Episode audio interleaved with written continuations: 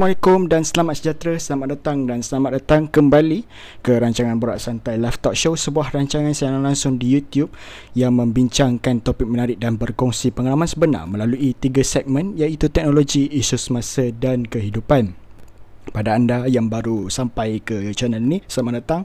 Anda bersama saya uh, Daniel Zulkifli dan Nazim Aziz Sebagai host anda untuk menemani anda Dalam perkongsian dan perbincangan uh, pada minggu ini. Okey, sebelum tu jangan lupa untuk subscribe eh saluran YouTube Borak Santai Live dan juga uh, follow kami di uh, Instagram dan juga Facebook page Borak Santai Live untuk mendapatkan lebih banyak uh, perkongsian dan info-info lanjut ataupun topik-topik awal yang kita akan kongsikan sebelum kita uh, ke udara pada minggu seterusnya. Okey. Dan pada yang dah um, berbuat demikian jutaan terima kasih atas sokongan anda dan juga pada para pendengar di uh, Spotify Podcast, Google Podcast dan juga Apple Podcast. Terima kasih atas uh, masa anda untuk mendengar perkongsian sedikit sebanyak daripada uh, Borak Santai Live ini. Okey, uh, baiklah. Apa khabar saudara Nazim di talian? Khabar baik, Alhamdulillah. Okey, uh, apa setelah sekian apa beberapa minggu kita tak bersiaran. Ha, uh, kita tak bersiaran kita apa berehat sebentar membuat sedikit orang kata refleksi, kita mengatur langkah semula. Jadi uh, dalam pada waktu kita berehat dan mengatur langkah tu alhamdulillah hari ini kita dapat keluarkan uh, satu topik yang sangat menarik ya. dan satu topik yang menjadi satu trend pada masa kini. Uh, mungkin ada yang tak tahu NFT tu apa uh, ada yang tak tahu macam oh apa benda NFT ni uh, tak ada orang nak bagi tahu ke NFT ni short form kepada apa kan jadinya malam ni kita uh, apa kita menjemput uh, kita menjemput seorang orang kata boleh kata nak kata pakar boleh boleh kata pakar ke? Oh tak boleh. Kita boleh panggil enthusiast lah. Uh. okey enthusiast boleh eh? Boleh okey so kita uh, jemput seorang enthusiast uh, dalam orang kata dalam segmen NFT ni untuk kita kupas dengan lebih lanjut, lebih dalam. Dan juga bukan setakat kita nak kupas dan sembang berkenaan dengan NFT ni tapi sedikit sebanyak kita nak educate dekat orang luar sana tentang apa yang ada di sebalik NFT ni. Ha, maknanya tak adalah orang macam dia, dia fikir macam dengan NFT ni dia boleh buat duit. Ha, tak semestinya macam tu sebab kita ada pandangan yang berbeza juga. Sebab dia melibatkan pelbagai perkara dan paling asasnya adalah blockchain.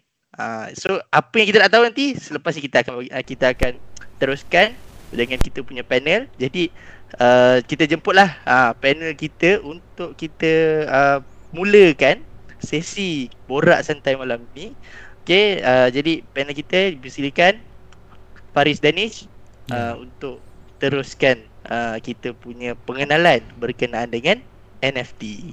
InsyaAllah Alright, uh, Assalamualaikum everyone Nama saya Faris Faris Danish uh, Malam ni saya sebagai NFT enthusiast As in someone yang uh, minat uh, dalam sesuatu subjek Dan uh, disclaimer saya bukanlah pakar Tapi sedikit sebanyak saya uh, faham asas uh, NFT dan sedikit tentang teknologi uh, blockchain jadi uh, saya juga saya dan tim ada projek NFT saya sendiri uh, di pentas.io uh, NFT marketplace uh, pertama dekat uh, di Malaysia lah. Itu saja pengenalan dari saya. Okay baik uh, uh, itulah. Uh, Nazim ada apa-apa komen? Uh, betul bawa intro sikit tu, bawa intro sikit. technical tu supaya kita bagi pendengar-pendengar kita kat luar tu tertunggu-tunggu. Uh, jadi untuk yang mendengar dekat podcast juga uh, dia rasa macam apa benda yang diorang nak dengar blockchain ni apa benda kan. Uh, ramai antara kita sekarang ni memang tahu oh ada dengar blockchain. Blockchain, blockchain, blockchain, blockchain, blockchain. Tapi tak tahu blockchain tu apa. Uh, hmm. Lepas tu tiba-tiba ada NFT. Uh, NFT, NFT, NFT, NFT. Lepas tu tak tahu NFT tu apa. So, apa yang kita nak buat malam ni adalah uh, kalau boleh uh, saudara Faris bolehlah uh, kupaskan sikit uh, kalau kita nak sebut terus kepada NFT tak boleh juga kita kena perlu tahu asas dia uh, jadi asas itu mungkin kita boleh dengar sedikit sebanyak berkenaan dengan blockchain uh, dari sudut kefahaman Faris sendiri insyaallah hmm. real experience lah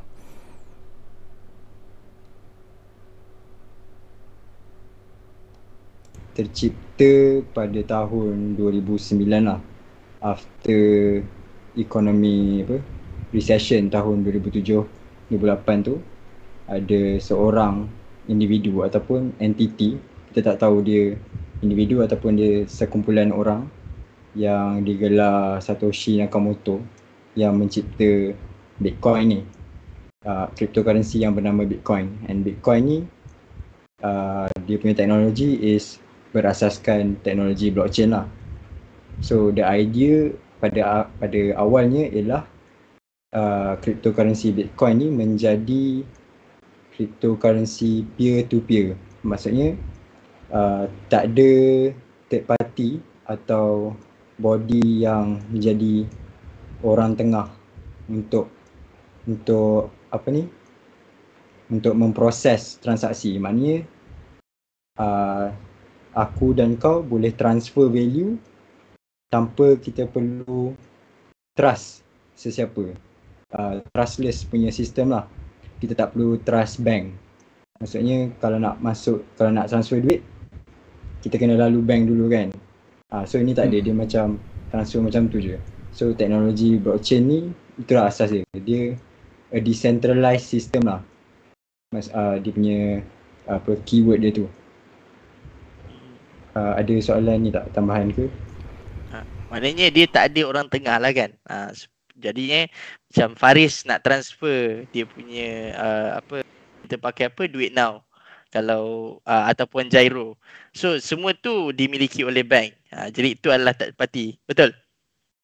Ah uh, baik. So uh, apa yang kita boleh faham adalah blockchain ni dia memudahkan uh, memudahkan proses tu. Dan dia eliminate third party. Yes. supaya tak ada tak ada sebarang uh, halangan gangguan dan juga paling penting tak ada sebarang charge. Ha, itu hmm. yang paling hmm. penting tu. Tak ada sebarang charge daripada ke, pihak ketiga. Ha, sebab daripada situlah ha, pihak bank ni semua dapat ha, apa nama tu duit daripada transaksi yang kita lakukan setiap hari. Jadi mungkin kita boleh teruskan dengan Daniel punya soalan. Mungkin Daniel ada banyak perkara yang terbuku di hati, uh, terpendam di minda macam balik ya. Terbuku di minda, terpendam di hati. Tapi uh, mungkin uh, apa tu Daniel boleh teruskan untuk memberikan uh, beberapa soalan yang berkenaan dengan NFT hari ini. Baik, um, tak adalah persoalan. Mungkin uh, macam frequently asked question lah kan. Mungkin para penonton, para pendengar yang macam nak tahu NFT itu apa sebenarnya macam uh, sebab orang selalu duk kata NFT di sana FT di sini kan uh, macam-macam sampai ada tengok ada yang sampai uh, boleh menjana keuntungan sampai uh, puluhan ribu ringgit ratusan ribu ringgit pun ada jadi um, sebenarnya kerja NFT ni apa sebenarnya saudara kerja NFT eh Ah, ha, kerja dia. Kerja lah macam sen- bahasa mudah lah orang nak tahu. Ha, kerja NFT ni kerja apa sebenarnya? Ah, ha, macam tu. Oh, fungsi dia lah. Betul. Fungsi. Ha, fungsi pun lebih kurang. Ha. Okay, uh, NFT ni, okay, it stands for uh, actually sistem dia membolehkan kita uh, memiliki aset digital uh, di alam maya lah. So, tapi boleh juga kita apa? Macam nak cakap? Uh, ownership, ownership of asset digital, digitally. Sometimes boleh juga physically. Um, so NFT ni adalah token yang represent satu aset digital. Contoh yang apa terkenal sekarang is orang guna NFT untuk gambar lah, media. Hmm. Apa JPEG ke, apa MP4 ke, kan. So that uh, token tu bila kita create the token, kita link token tu dengan uh, data. So data contoh tajuk, description, lepas tu link media tu. And media tu bila kita tekan dekat bila kita tekan token tu dekat token tu kita boleh view dekat blockchain kita boleh view uh, segala data yang ada lah dalam token tu siapa dia punya owner siapa dia punya creator um, harga berapa dia beli atau bila dia transfer uh, lepas tu kita boleh view media tu. Dari uh, dekat mana media tu dia host. Uh, kat sini pula ada dua ada dua dua contoh media. Yang satu yang orang panggil media tu decentralized dengan centralized lah. Selalunya kalau media tu dia di, di host dekat website sendiri itu maksudnya centralized. And media yang host dekat orang panggil salah satunya yang decentralized adalah IPFS IPFS ni dia macam cloud uh, system tapi sama juga dia tak ada third party yang control so benda tu uh, dia dikatakan kekal selamanya lah so kalau host kat website tu kalau tak ada orang yang maintain the website hilang lah media tu yep. hmm. so in summary NFT is a way for us to own something own own um, something digitally and then so that we can transfer and trade them hmm. Okay. Uh, I see. Hmm. Okay. Maknanya kalau uh, kita boleh kata NFT ni adalah untuk kita uh, apa nama tu dapatkan ownership. Uh, maknanya bila kita dapatkan ownership untuk sesuatu orang kata bukan setakat artwork lah. Uh, maknanya kalau contoh meme ke even memes ke even, even memes pun ada jadi NFT kan. So betul, kita boleh jadi uh, dapat ownership untuk meme tersebut. So uh, adakah dia berbeza dengan konsep IPO? Uh, intellectual apa tu? Uh, intellectual property ah, punya konsep. Uh, sebab kalau kita kalau dari segi IP sama juga kita ada pemilikan terhadap uh, sesuatu perkara. Contohnya kita buat logo. Uh, kita buat hmm. logo untuk company dan kita hmm. trademarkkan logo tu uh, di bawah uh, Maipo kalau dekat Malaysia lah. So hmm adakah dia punya konsep dia sama? Uh, maknanya bila orang uh, orang lain claim ataupun orang lain beli uh, apa nama tu? Orang lain jual secara haram uh, NFT yang kita own tadi tu, kita boleh uh, take legal action untuk uh, NFT tersebut. Okay, ni first of all bila kita beli NFT tu uh, ini selalu orang salah faham lah bila kita beli NFT tu uh, by default creator NFT tu kekalkan um, copyright uh, de- dekat diri dia. Dia tak transfer the copyright tu dekat pembeli pun sebenarnya by default.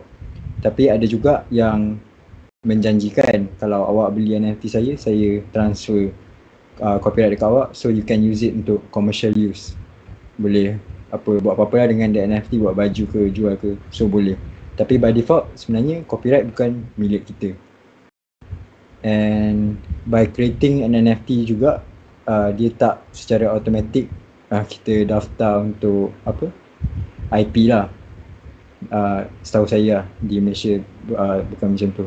Memang kita masih actually kena protect our rights dengan mendaftar.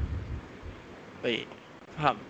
Jadi untuk NFT creators kat luar sana uh, Kalau rasa macam takut NFT anda dicuri dan dipindah milik secara haram Dan juga uh, andai kata anda takut untuk jadi seperti apa nama tu daging yang harimau menangis uh, Sila daftarkanlah. Uh, kalau anda rasa sangat-sangat bernilai anda punya NFT tu. Yes. uh, Itu lebih selamat lah Uh, tapi dalam pada masa yang sama kita juga pen, uh, dengar daripada Saudara Faris tadi dia cakap yang mana benda tu ada certain creator yang akan bagi ownership.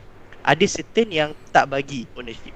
Maknanya dia um, orang kata kalau ikutkan dia buy, dia ambil by percentage lah daripada trading yang dibuat untuk NFT tu. Betul tak? Daripada profit uh, daripada jualan. Uh, sorry saya tak faham. Um, contohnya kalau macam kita uh, okay, okay.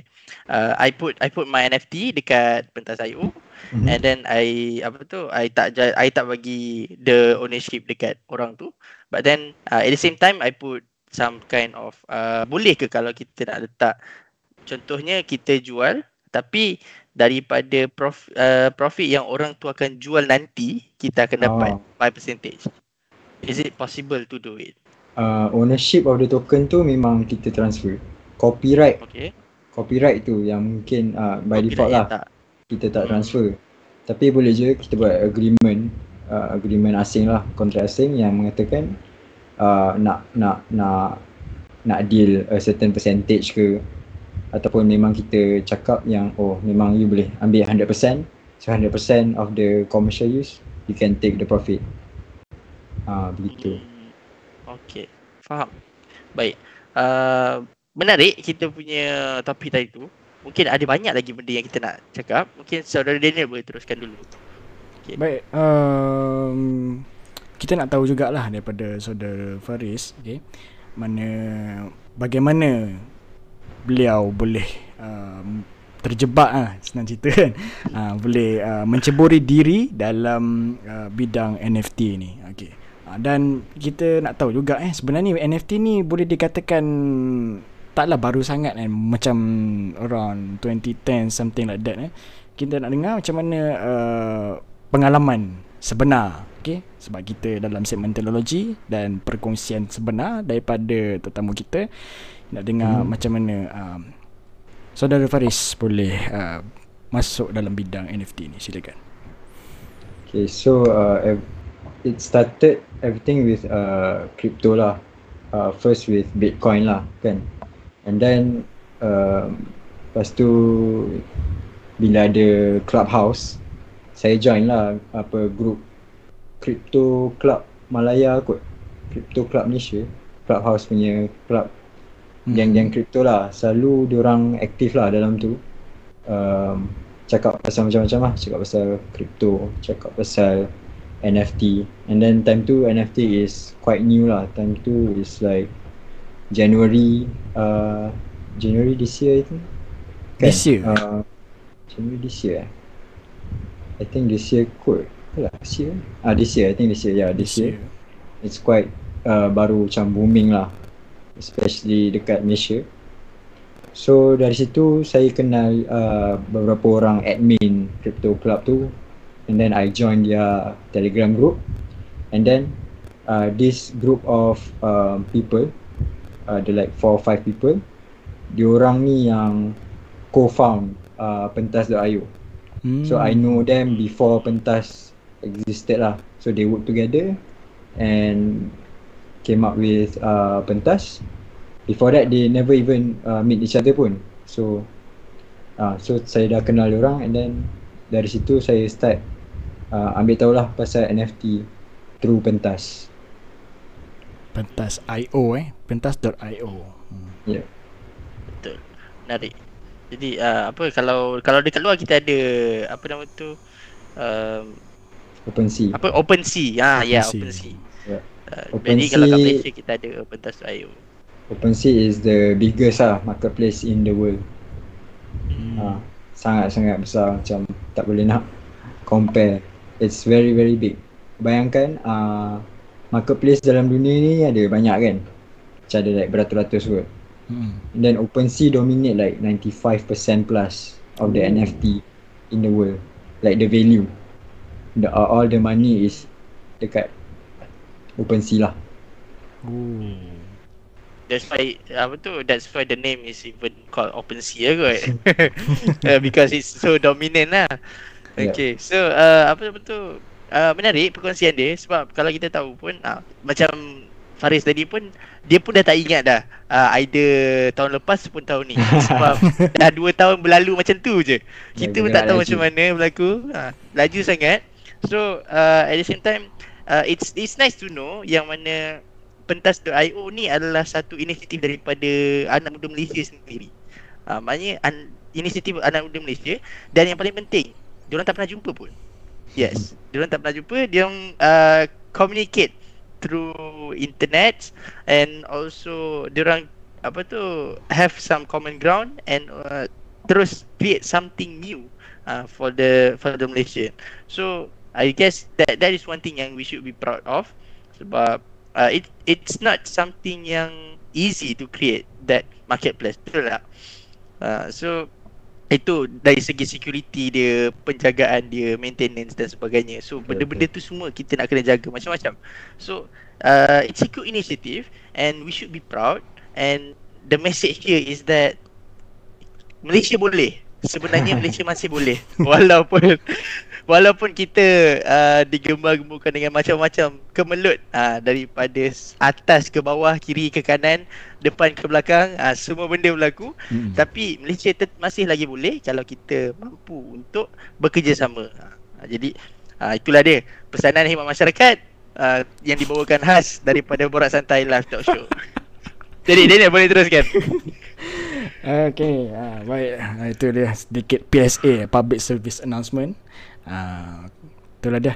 Um, okay lah. Uh, dalam kita macam trading the NFTs, okay, uh, transfer itu, transfer ini semua, mesti akan mesti tak terlepas, okay, mesti tak terlepas daripada kegiatan scam dalam NFT. Hmm.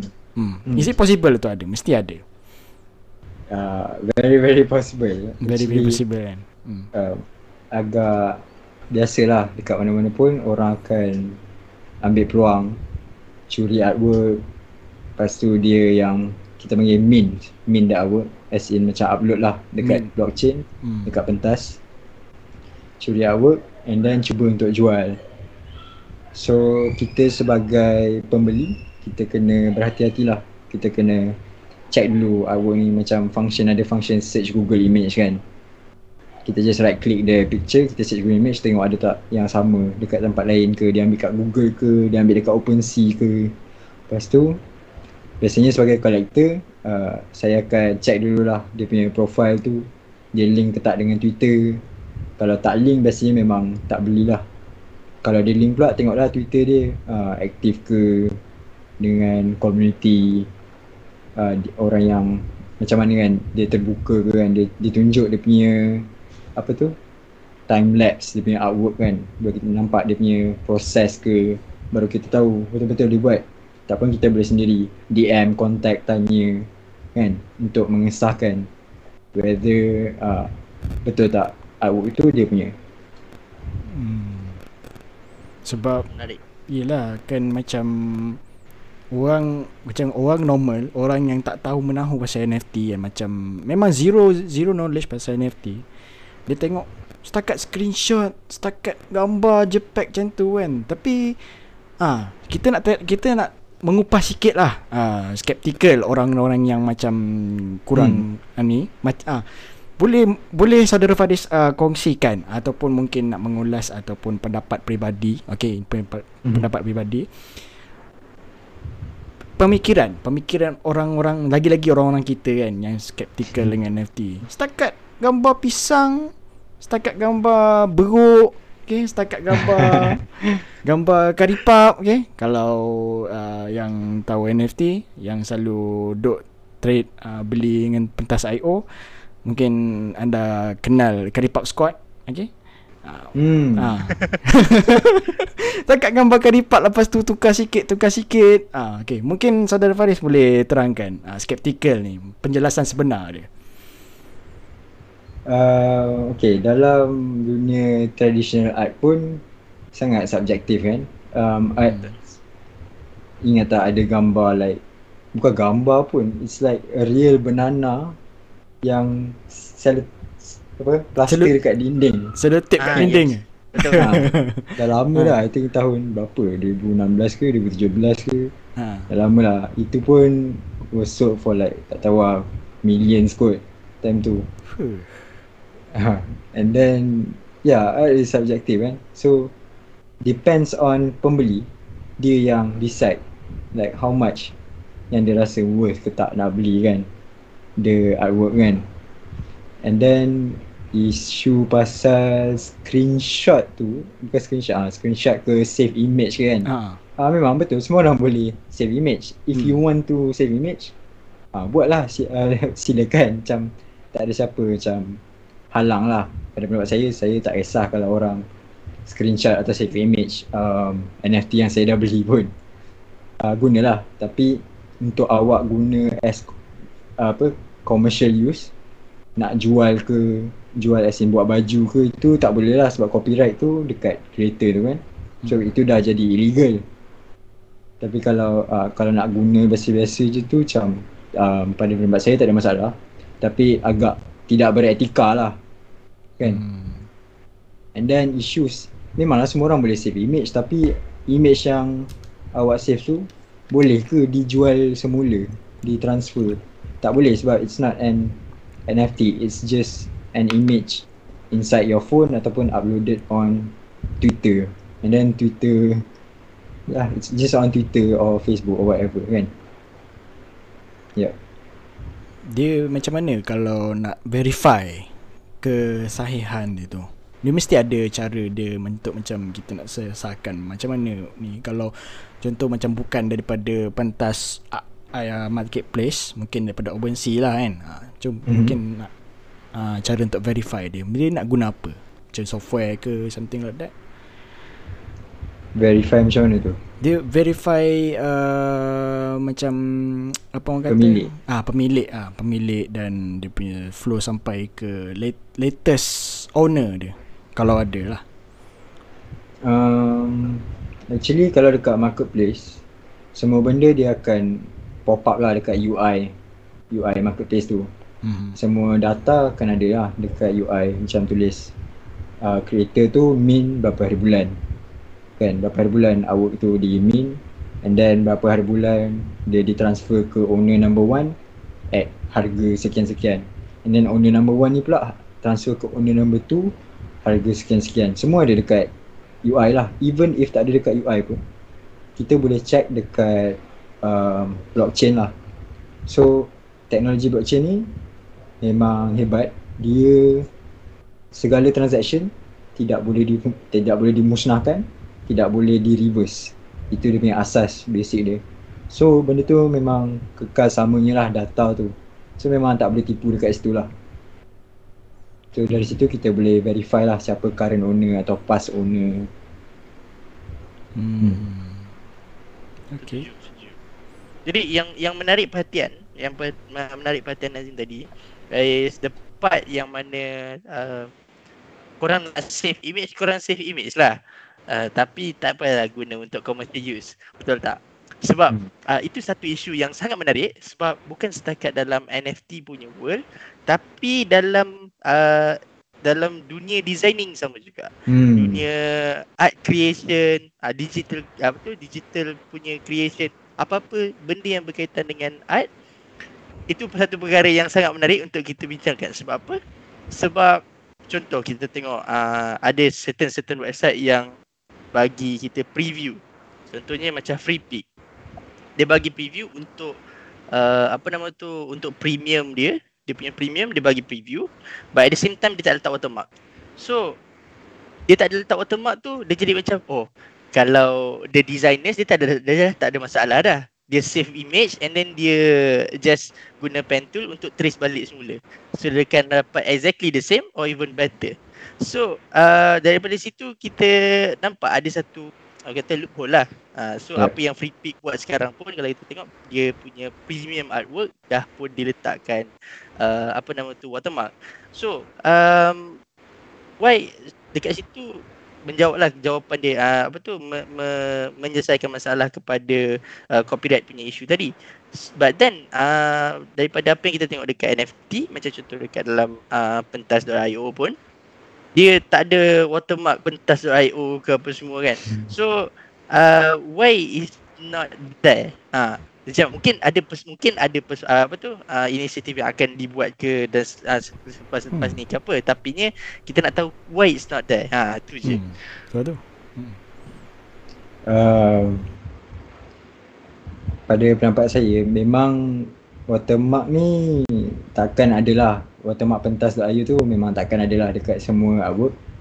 Cuma apa yang creators boleh buat ialah masa dia min tu dia min sekali dengan watermark dia sendiri. Tapi uh, saya sebagai collector saya tak minat lah nak beli artwork yang ada watermark. So um, saya saya rasa macam kita tidak menghalang sangat orang untuk save ke apa tapi kalau guna untuk commercial use, kalau kita dah register copyright, then the creator can take action using the law je lah. So that's about it lah. Hmm. Baik, okay. Uh, menarik jawapan tu. sebab apa tu uh, ada antara kita pun kita rasa macam alah setakat gambar-gambar biasa je alah jual jual t-shirt RM10 je kan jual t-shirt RM10 je gambar-gambar macam ni tak payah nak mahal sangat. Uh, tapi ni kita kena tahu satu nilai yang mana uh, as a person yang uh, in this art world tak adalah uh, apa nama tu buat art yang betul-betul gempak ke apa. But then uh, as a person in this world I can say that the value itself it's not on the orang kata apa tu the price. But then the the value is the sentimental value of the uh, art. Sebab at some point walaupun logo tu semudah-mudah alam untuk kita tengok kita rasa macam oh okay just uh, contohlah macam the apa tu waktu awal-awal pentas.io uh, keluar ramai orang buat gambar pixelated kan Hmm. So ada hmm. certain yang kata macam alah gambar pixelated ni buat buat simple dia boleh pakai apps apa semua kan. But then ada juga yang uh, take it to another level yang pakai Excel yang buat hmm. yang boleh buat pakai pin dan sebagainya. Hmm. So uh, those things yang kita perlu tahu yang mana cara dia nak buat tu macam mana and then how much time they give it and then the research they do uh, the research they, they do tu maybe on the part of designing yang lain-lain lah. So macam contoh kita punya saudara Faris, dia pun uh, apa tu dengan team ada Gwyn Gang punya collection. So dia dia sendiri pun as a creator, dia tahu uh, apa macam mana proses dia, research yang macam mana yang dia buat, apa tu? Uh, target market apa yang dia nak capai? Dan juga contoh macam dia buat collection? Berapa banyak collection berapa banyak uh, apa tu berapa banyak content dalam satu collection tu yang dia akan uh, pasarkan? So dekat situ the value tu merangkumi semua effort. Sebab kalau kita nak nilai effort tu dari segi wang ringgit, dia sangatlah berharga. So dia hmm. tak mampu nak dibeli. So that's why lah kita perlu tahu and faham yang uh, art is not something that we can say uh, boleh beli dengan harga dengan harga murah. So we need to know that ada sentimental value dalam tu and you should appreciate that. Uh, that's why dia punya harga tu at some point kadang-kadang just a business a piece of business card you can charge up to 700 and above because of the idea yang kita pakai the concept yang kita pakai. Uh, that that's the thing lah. So itu benda yang sangat menarik lah. Dia macam sedikit sensitif kalau pasal pasal art ni. Hmm. sebab we've been through apa tu a lot orang yang kata macam alah buat benda ni simple je. Aku nak jual mahal buat apa kan? Hmm. okay. So back to NFT tadi. Um, yang menariknya adalah um, untuk masuk dalam pendas.io adakah kalau, kalau kita nak mint tu macam mana? Ha, kita nak kena kita nak mint kita punya NFT tu macam mana? Nak kena apa tu keluar modal dulu ke? Ataupun kita boleh tak sesuka hati ke price kita? Ha, macam tu. Mungkin saudara Fadil boleh teruskan. Okay, uh, first of all kita kena ada MetaMask account lah. MetaMask account ni is an extension on Chrome. Uh, on on apa-apa ni lah browser. Download extension tu and then create your metamask account. And then bila kita create metamask account tu dia akan bagi kita nama dia seed phrase. Seed phrase ni adalah beberapa perkataan yang kita perlu tulis lah dekat kertas. Apa yang kita perlu buat is um, saya dinasihatkan lah untuk dinasihatkan untuk semua. Jangan ambil gambar jangan screenshot. Kita tak nak seed phrase kita tu ada dekat mana-mana media atau cloud ke internet lah kita nak ada dekat pen and paper. Pen and paper is the best lah. Sebab seed phrase ni is the only way untuk kita recover kita punya account. Sebab uh, dia tak ada macam like kalau kita hilang kita punya account kena hack ke apa memang almost impossible lah untuk kita retrieve balik. So seed phrase ni sangat penting kita simpan. Uh, jangan bagi kat sesiapa pun. So bila dah ada metamask account tu dah set up password. Sebabkan pentas running on Binance Smart Chain punya blockchain. Jadi Binance Smart Chain ni dia pakai currency BNB nama currency dia BNB so kita kena ada BNB dalam kita punya metamask wallet untuk kita start uh, minting atau upload dekat pentas. So every transaction akan ada orang panggil gas fee. Gas fee ni bukan dibayar ke pentas gas fee ni dibayar kepada miners lah.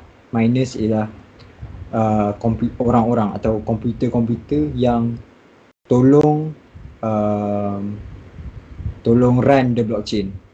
Tolong validate uh, transaction. Dia macam so, upah eh. Ah uh, yes, tanpa sebab miners ni yang uh, run blockchain kan so tak ada dia orang blockchain tak berjalan lah. Hmm. hmm. So gas fee ni uh, biasanya minting and listing. Minting tu upload, tapi listing tu letak dekat marketplace set harga. Untuk satu artwork, I can say that is less than one dollar lah harga dia untuk mint dan list satu artwork ni. Harga dia less than one dollar. Which is very very itu, cheap. Itu minimum ke macam mana? Uh, minimum. Ya, yeah, bukan average lah average. Average, oh, okay. Uh, sebab dia kadang depends. Dia gas fee ni sebenarnya fluctuate juga. Tapi tak fluctuate gila-gila lah. Selalunya it's, it's less than one dollar lah. So kalau compare dengan Ethereum blockchain Dekat OpenSea OpenSea pakai Ethereum blockchain uh, It is very congested. Banyak gila orang pakai And kita tahu yang gas fee Ethereum ni very very expensive. Untuk minting boleh cecah like 80 dollar, 90 dollar, 100 100 dollar Bayangkan untuk upload satu artwork Dia nak bayar RM400 Itu belum tentu terjual hmm. So sebab apa pentas pilih Binance Smart Chain Because it's cheap lah. Senang nak on board orang-orang Malaysia.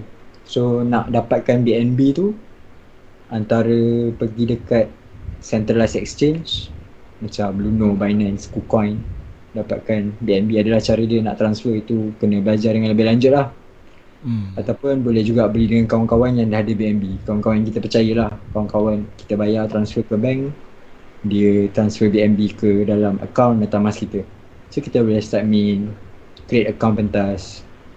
Hmm. yang penting is uh, in my opinion yang paling penting is community lah. In NFT everything is about community. We must make make friends make connections kenal dengan ramai orang barulah kita support each other then people will know us then can buy our artwork lah. Hmm. lagi satu saya nak uh, highlight. Yang saya nampak sekarang uh, ada dua jenis uh, macam art lah. Satu macam art yang macam like fine arts kan digital arts tu. Uh, satu lagi ialah orang panggil collectibles. Collectibles ni macam kat, kat Pokemon kan orang collect kan. Yang macam hmm. Daniel tengok gambar-gambar monyet tu itu collectibles lah hmm. macam projek saya sendiri kita orang buat gambar penguin. Hmm. penguin tu is our collectible lah. So kita ada like 500 penguin yang akan dimin. Setakat ni kita dah jual like 121 so ada lagi like 300 lebih untuk dimin. So Banyak. orang ah uh, orang collect lah this uh, penguins. Uh, so biasanya collect macam Nazim cakap tadi fine art tu art yang Nazim cakap tadi dia punya effort, dia punya sentimental value, dia punya idea itu is biasanya fine art lah. Dia ada cerita behind the art kenapa dia produce that art. Tapi collectible ni pula dia ada dia punya perancangan dia sendiri. Macam kalau awak beli this collectible apa yang projek ni janjikan? Macam projek saya Green Gang we focus on education we focus on kita buat kelas blockchain, basic basic blockchain, basic NFT. Kita buat kelas uh, DeFi, decentralized finance, ajar macam mana nak pakai decentralized apps. Kita ada, kita bagi access to certain certain perks lah. Uh, siapa yang beli akan dapat apa in the future dapat merchandise, dapat t-shirt, stuff like that. Kan? Tapi fine art tidak, selalunya tidak menjanjikan benda-benda tersebut lah. Orang beli sebab orang appreciate the art. Tapi untuk collectibles orang beli sebab ada banyak sebab lah. Ha. People are looking for the perks lah kan? Hmm betul. Some some of them. Ha. Hmm. Okay okay. So menarik. Uh, jadi uh, untuk korang kat luar sana, pendengar kat luar sana, uh, apa tu viewers uh, yang mana terlepas live ni yang sekarang tengah tengok siaran ulangan, uh, korang kalau rasa macam korang nak belajar lebih banyak lagi benda berkenaan dengan NFT, korang boleh join uh, Faris sendiri ada ada apa tu Faris and the team ada kelas uh, yang boleh orang kata beri education untuk korang uh, uh, dia punya dia punya harganya adalah uh, dengan membeli dia punya apa nama tu? Uh, dia punya collectibles or ada any cara lain? Hmm. hmm. Tapi uh, kita boleh pergi dekat our website uh, guingang.com g u i n g a n g.com. Um, dekat situ boleh lah dapat access to our Discord, boleh tengok kat pentas our collectible. Our Discord is public. So uh, boleh je masuk situ and then boleh je join voice chat ataupun tanya dekat chat terus. Kita memang our community is quite good. Dia open, dia sentiasa akan ada orang yang boleh respond, akan ajar, akan tolong bantu. Nak buat apa-apa pun kita tolong je bantu. So it's basically uh, free je lah so open to public. Discord kita pun sekarang dah ada like more than 700 people lah dalam tu. Alright, dengar, dengar tu. Uh, korang jangan lupa untuk uh, visit website uh, diorang Green Gang.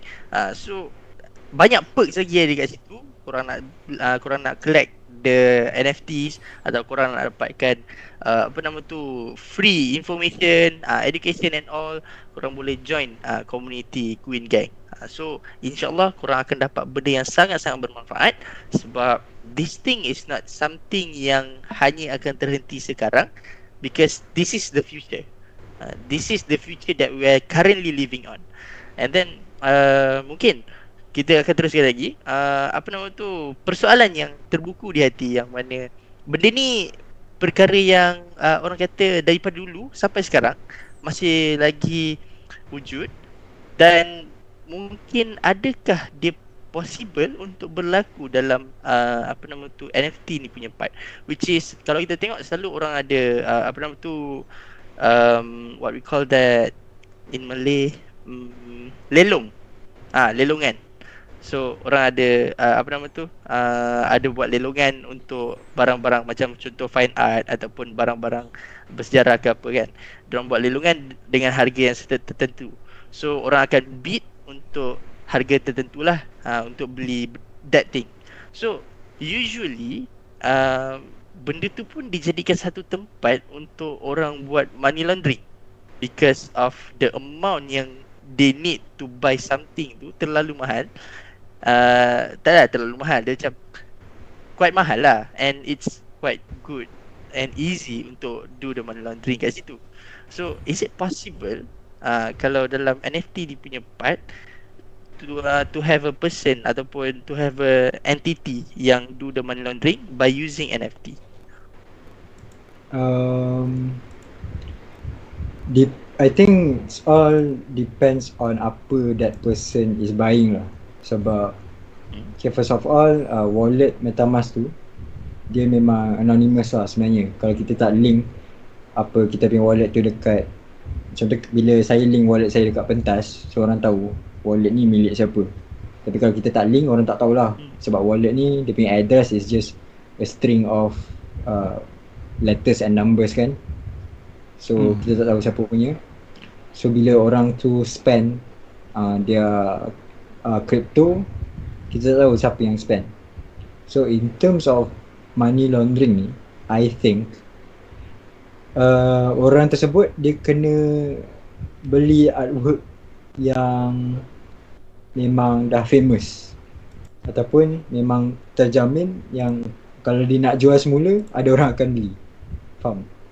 So contoh kalau kalau pergi je beli artwork apa randomly kan uh, money laundering tu is not possible lah. Faham tak? Sebab bila kita beli betul. so kita nak dapatkan balik duit kita macam mana? Yes betul.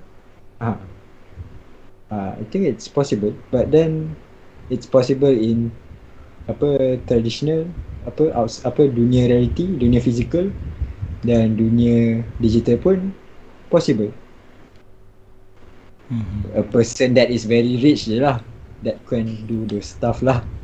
yes, exactly. That's that's the rich rich apa tu? Rich man punya games lah. Yeah. Alright. So mungkin uh, Daniel boleh teruskan. Uh, mungkin ada soalan lain lagi. Okay. Um, soalan yang orang mungkin nak tanya, tertanya-tanya lah eh, pada penonton dan pada pendengar. Apakah yang nak dilakukan oleh seseorang yang berminat dan nak menceburi dalam bina NFT ni dia nak buat apa step-step dia ataupun requirement dia dan sebagainya Hmm, if you are from macam arts punya background, I think it's not uh, it's not difficult lah kan. Uh, like I said, yang paling penting is community. You have to mingle around, make friends, uh, showcase your art, uh, support each other, and then macam follow lah, follow follow the NFT creators and collectors out there. Sebab um, if you guys join NFT community yang from what I've I've seen so far lah, it's very very positive lah. Very macam very supportive of each other. We are very very nice people. Uh, sangat pemurah. Even orang yang very very rich, kaya gila pun, orang sangat pemurah lah. Macam tunjuk aja ataupun okay je. Orang okay je untuk spend like like a lot of money on on the artwork even if they know macam orang it's not for investment pun they just want to help you atau they just want to support your work they like your work they want to support your work they're not looking for profits pun they they know if they buy your artwork at this price they cannot sell it for higher ke macam tu lah but they just want to support you so it's it's good to make friends lah in the NFT world hmm. After all, networking is everything. Ya, yeah, dia macam kita dunia kita nak jual barang kat dunia reality pun kita kena promote, Betul. kita kena market. Kan? Yes. Samalah. Bukannya kita just mengharapkan oh hari ni saya min dekat pentas lepas tu doa je orang beli. Agak hmm. susah lah untuk orang terjumpa your artwork. Hmm. You need to mingle in the community. Ya. Yeah. Betul betul setuju. Ya betul lah macam Faris kata pun uh, apa nama tu. Yalah kalau kalau you jual uh, apa nama tu even you jual produk timbang kilo pun you nak kena promote you punya produk timbang kilo kan. uh, sebab kalau tak promote tak dapatlah pakai Mustang. Hmm. So kalau macam uh, apa tu de- de- dengan cara tu adalah cara untuk kita dapatkan uh, dapatkan customer. So sama jugalah uh, konsep dia dalam kita minting the art dalam NFT ni, minting the NFT itself uh, at the same time kita kena promote juga. Ah. kita kena promote mingle around with the community so that they know uh, who are you. And at the same time when you publish a thing dia orang rasa macam oh okay. Ni Faris punya ah. Hari tu uh, hari tu dia dia dia ada cakap macam ni so macam oh okay. Kalau kalau tengok dia punya ni kita tunggulah tengok release apa. Macam nice je kan? Uh, so dekat situ kita dah dapat create dia uh, apa nama tu the market itself Uh, daripada situ dah okey dah ada target market yang memang orang kata tertunggu-tunggu untuk kita. So kita create the fan base and then after the fan base dah ada barulah kita start untuk uh, apa nama tu release benda tu ke apa kan sebab technically samalah macam marketing strategi untuk produk-produk yang biasa pun kan. Uh, okay. Jadi menarik benda tu sebab uh, mungkin antara kita ada yang berfikir untuk berkira-kira lah berkira-kira untuk minting dekat pentas IO tapi rasa macam oh aku rasa aku nak minting tapi aku rasa macam tak ada orang nak beli je. Uh, so start from now guys. Start from now. Uh, you start to mingle around uh, join clubhouse ke join space. Sebab uh, apa tu this this guy Faris pun selalu nampak dekat dekat space dekat Twitter uh, with uh, the communities. So kita selalu nampak uh, Nazim pun selalu nampak dia dekat space. And then you guys can uh, just join. Uh, join them. Uh, apa nama tu? Join the thread ataupun uh, kata join the clubs. Uh. so boleh start dengan go to discord uh, untuk green gang hmm. punya. Uh, lepas tu from that you guys boleh kenal orang dan sebagainya. Then you can start minting when you are ready. Uh, so kita pun ada benda yang kita boleh buat. kita pun ada provide some funding ah untuk new creators yang kalau nak masuk kita just kita boleh send you some BNB untuk you start minting so you tak payah nak susah-susah nak see. nak create hmm. exchange nak beli BNB so then if you dah start minting kalau hopefully kalau ada orang bayar work then you have your own you can mint forever lah your own BNB mm That's, a, that, that's a very great initiative. That's a very great initiative. So, you guys kalau nak minting ke apa, you can find this guy or maybe kalau you tak nak you, tak boleh nak find this guy you can just click on uh, the website nanti kita akan provide the link down below so you can click uh, www. apa greengang.com isn't it yeah Okay. Uh, okay. Hmm. So www.gamegang.com and then you guys can uh, apa tengok uh, ataupun menelaah ha, menelaah lah sebanyak mungkin yang kurang nak dekat situ and insyaallah maybe you guys can be one of the best creator ke apa kan sebab kalau perasan dekat pentas IO pun dia ada macam apa the best bukan best best creator eh? Something like that right? Top dia creator. macam the number one. Ah top creator ah, yes. ranking. Ah top creator. Ah the ranking and all. So maybe you guys can be ah the top one ah ataupun siapa kan. So start from below ah start from start start from zero and then slowly go to be a hero Okay. So uh, mungkin Daniel boleh uh, teruskan lagi sedikit lagi mungkin ataupun kita nak apa nama tu uh, ada soalan daripada para pendengar di YouTube. Uh, setakat ini uh, tak ada lagi daripada live chat tapi uh, saya ada beberapa macam lagi dua soalan yang terakhir lah eh. Satu, uh, adakah uh, kalau nak main artwork ni uh, uh, hanyalah nak kena design pakai Photoshop ke ataupun mungkin nak art uh, min artwork lain ke dan sebagainya. Dan yang kedua adalah apakah advice yang saudara Faris boleh uh, kongsikan kepada para penonton dan para pendengar uh, untuk memperkasakan NFT ni dan ialah menceburi bidang NFT ni lah. Silakan. Okay, so right now trendnya kita nampak NFT digunakan untuk gambar lah kan JPEG. Hmm. biasanya design yang digital drawings yang orang lukis. Tapi uh, fotografi pun boleh dijadikan uh, NFT macam mobile graphy ke hmm. macam fotografi of scenery ke kan? Uh, tapi uh, trend tu is picking up lah. Dia macam tak ramai sangat lah orang nak appreciate fotografi ni kan? Sebab orang fikir macam oh senang je kan tukar gambar kan. So orang tak berapa nak appreciate sangat the photography. But you can you can uh, market it if you market it well kan. If your photograph is nice. Betul orang suka yang I see orang kadang suka yang fotografi yang edit yang dia dah edit lah with photoshop semua kan. Uh. macam tambah like some futuristic punya edits ke kan. So that's nice too then my advice is hmm if you want kalau you nak start minting do it properly lah kan. Like uh, for apa file yang di mint tu make sure rename rename dulu cantik-cantik kan. Sebab kalau kita kalau kita save macam kita save image kan kita upload kita download daripada pentas when we receive the file, we get the name that you upload. So, bayangkan if we we download the file, tiba-tiba nama file tu is just gibberish kan, macam FBG, KLM, petahan. so, imagine you spend a lot of money on the on the media and then you get that kan. So, tak tak nice lah. Saya actually ada buat ada buat thread dekat Twitter macam what you should do before, during and after minting lah.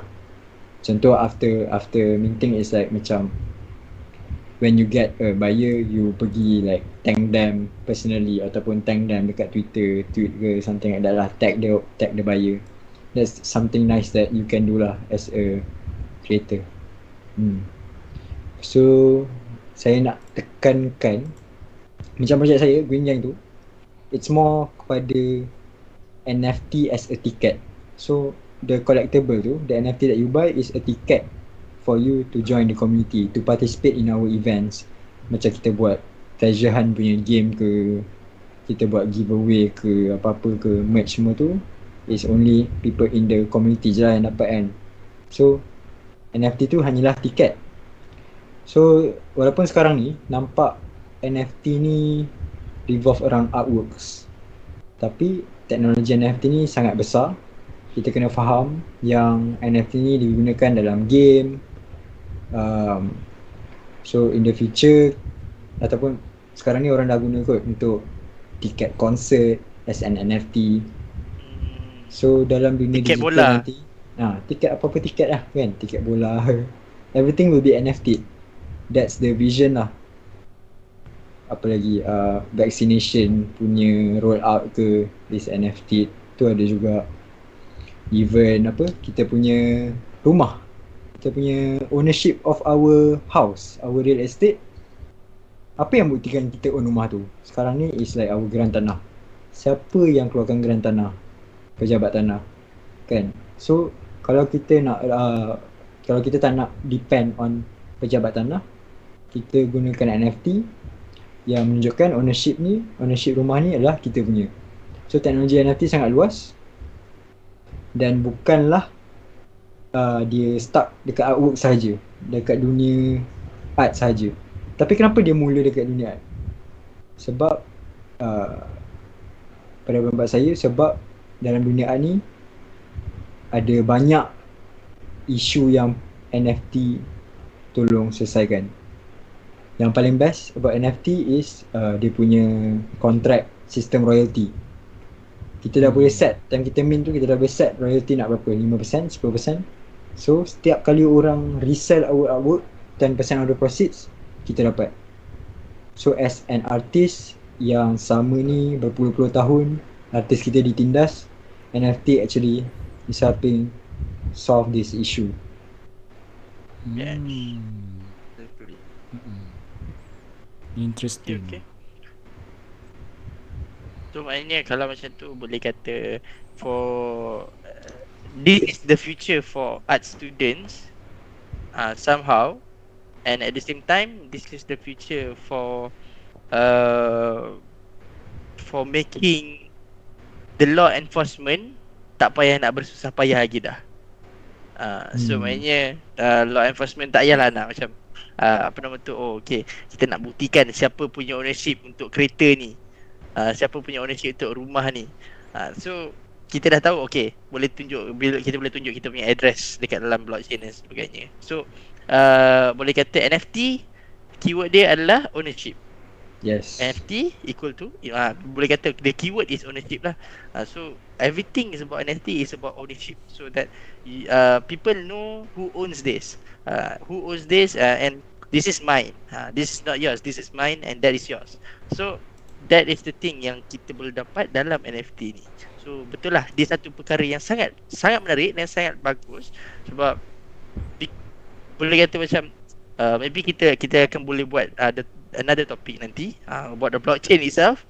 The, the the the technology the basic technology which is I can say that uh, it is quite interesting because blockchain punya teknologi ni is nearly possible nearly impossible for you to hack because of the the chain that is hmm. in the apa tu the, the chain that is in the system uh, so the apa tu the connection ah uh, the connection between the block tu yang membuatkan dia impossible to be cracked uh, because of its uh, always connecting with others so uh, sangat menarik perkongsian kita malam ni. Uh, mungkin uh, apa nama tu kita punya uh, penutup malam ni kita boleh uh, dengan sedikit harapan daripada Faris sendiri hmm. uh, berkenaan dengan kata community Malaysia uh, berkenaan dengan NFT. Maknanya pandangan komuniti Malaysia terhadap NFT. Uh, so mungkin uh, ada harapan sikit untuk orang kata oh lepas ni jangan lupa beli Gwyn Gang guys. jangan lupa jangan lupa untuk uh, apa tu join our community guys. Uh. So mungkin kita boleh dengar lah uh, sikit sebanyak daripada Faris sendiri.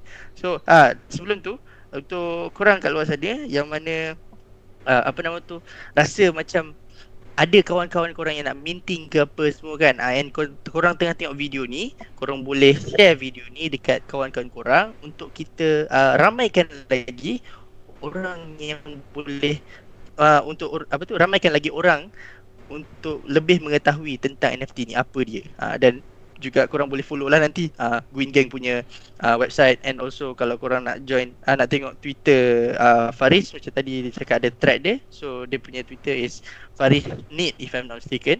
So nanti kita akan put the link down below juga untuk korang pergi ke sana. Dan harapnya dapat membantu. Uh, korang di luar sana ter, uh, terutama sekali kepada creators-creators di luar sana dan juga rakan-rakan seni. Uh, rakan-rakan seni yang banyak rasa macam aku buat benda ni 5 bulan tapi aku nak jual de- orang aku nak jual RM10,000 orang cakap mahal sangat. Ni setakat lukis-lukis macam ni adik aku yang umur 5 tahun pun boleh buat. Ah dah dia kata gitu kan. Hmm. Sedih lah member tu. 5 bulan dia, dia fikir nak buat benda tu. Okay so uh, InsyaAllah kita dengarkan uh, daripada Faris sendiri uh, harapan uh, sebelum kita melabuhkan tirai untuk minggu ini insyaAllah. Uh, okay, saya sedar yang uh, banyaklah persepsi buruk uh, terhadap uh, NFT lah. Macam-macam lah kita dengar kan. Uh, from like uh, tuduh like money laundering lah tuduh orang tu uh, buat artwork beli sendirilah um, Terutama yang dekat Facebook Saya ada baca macam-macam komen lah. Padahal uh, Mereka-mereka ni tak tahu apa yang sedang berlaku Di dalam komuniti tu. Creator artwork uh, Baru-baru ni uh, ada Ada koleksi ni nama dia Sang Saka Yang ada orang beli. ah, Ya, yeah, I know. RM1,000 tau.